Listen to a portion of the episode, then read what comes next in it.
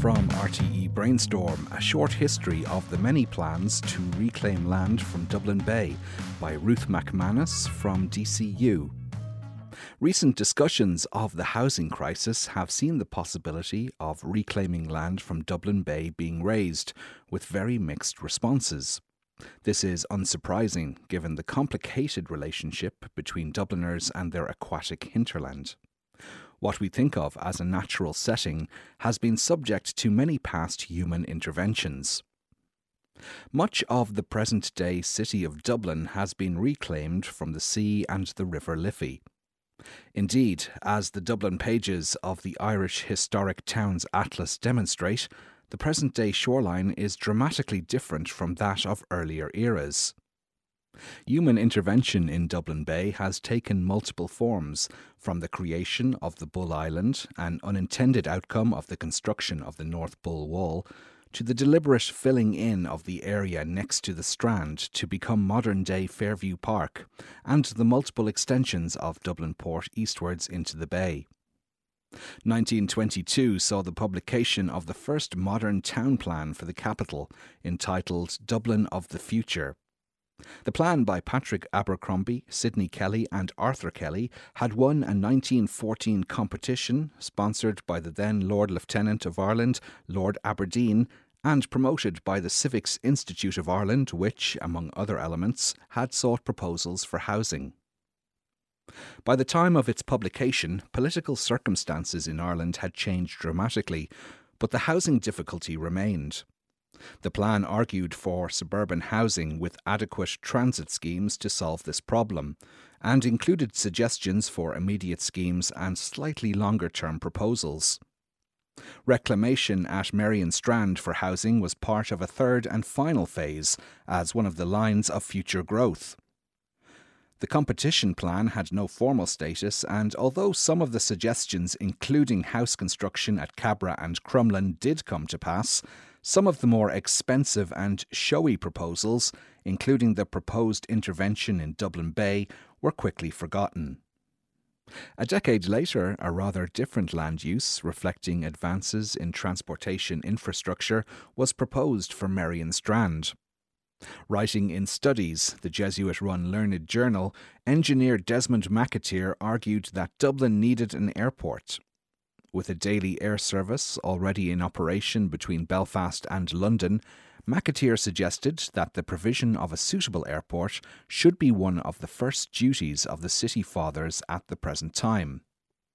The large, flat, and easily accessible site at Merrion Strand could be reclaimed behind a three mile long seawall, providing land for the aerodrome, a possible adjacent seadrome for flying boats, housing sites, sports grounds, public parks, and even an amusement park. The aerodrome idea was an appealing one in the context of the time.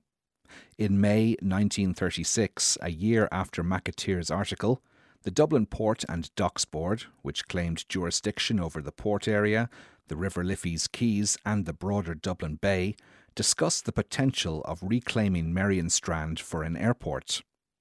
This would be in line with the activity of their northern counterparts, the Belfast Harbour Commissioners, who had completed a new airport on 365 acres of land reclaimed from the sea. Dublin's new airport was eventually sited at Collinstown, but plans to reclaim Merrion Strand remained current.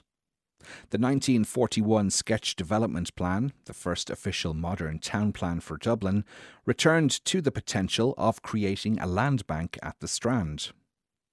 In the plan, consultants Sir Patrick Abercrombie, Sidney Kelly, and Manning Robertson envisaged significant growth in the city region. Reclamation behind a seawall at Merrion Strand, similar to McAteer's proposal, would facilitate housing development at 30 houses per acre, or 75 per hectare, well above the original garden suburb density suggested by Abercrombie's earlier proposal in Dublin of the Future. The plan received a mixed response and very few of its proposals were realised. Joe Brady's recent Dublin from 1970 to 1990, the city transformed, demonstrates how discussion over the use of Dublin Bay had become increasingly polarised by the late 1960s and early 1970s, between those advocating leisure use and those pushing for more industry. This new era began as the changing nature of shipping activities led Dublin Port and Docks Board to intensify its reclamation activities. Such a transformation was possible with little input from Dublin's local authorities due to historic and complex governance structures, whereby the bay was an ongoing point of dispute between the rival concerns of two competing authorities the Dublin Port Company, previously Dublin Port and Docks Board, successor to the Ballast Board, and Dublin Corporation, now Dublin City Council. In 1972, the Dublin Bay Preservation Association broke the news that a £50 million oil refinery was being planned for a 200 acre or 81 hectare site in the South Wall and Sandymount area of Dublin Bay. Its spokesperson, Sean Dublin Bay Loftus, became a well known environmental campaigner and would subsequently be elected to Dublin Corporation and Dáil Éireann. A few months later, Dublin Port and Docks Board published their long awaited studies, presenting a series of possibilities for the future development of the port. The most dramatic and controversial suggestion was to fill in most of the bay for industry and high rise housing. On the south side, 1,740 acres, or 704 hectares, of the bay would be filled in behind a line from Blackrock Baths to the Poolbeg Lighthouse, and on the north side, a further 550 acres, or 222 hectares, from the Bull Wall to Fairview would be reclaimed.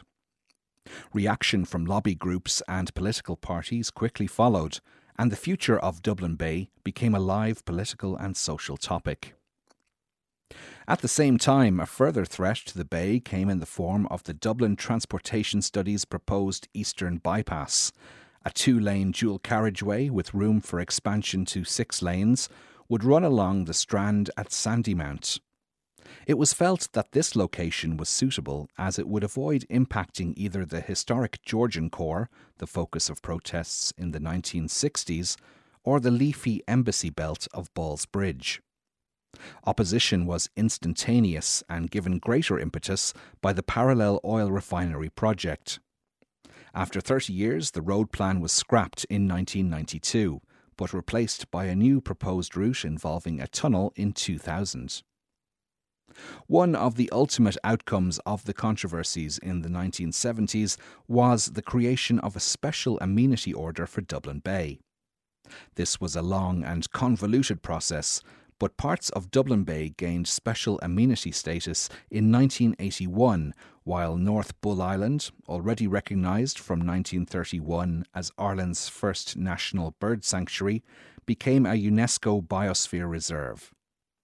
In 2015, the biosphere was expanded to cover all of Dublin Bay, reflecting its significant environmental, economic, cultural, and tourism importance. With over 300,000 people living within the 300 square kilometres of the biosphere area, it is not surprising that Dublin Bay remains a contested space. Controversy over conflicting potential uses of the bay and the needs of its human and non human residents is likely to be further exacerbated given current projections for sea level rise, which will inevitably lead to another reshaping of the area. Discover more at rte.ie forward slash brainstorm. RTE Brainstorm is produced by RTE in conjunction with UCC, University of Galway, University of Limerick, Maynooth University, DCU, TU Dublin, the Irish Research Council, and Teagasc.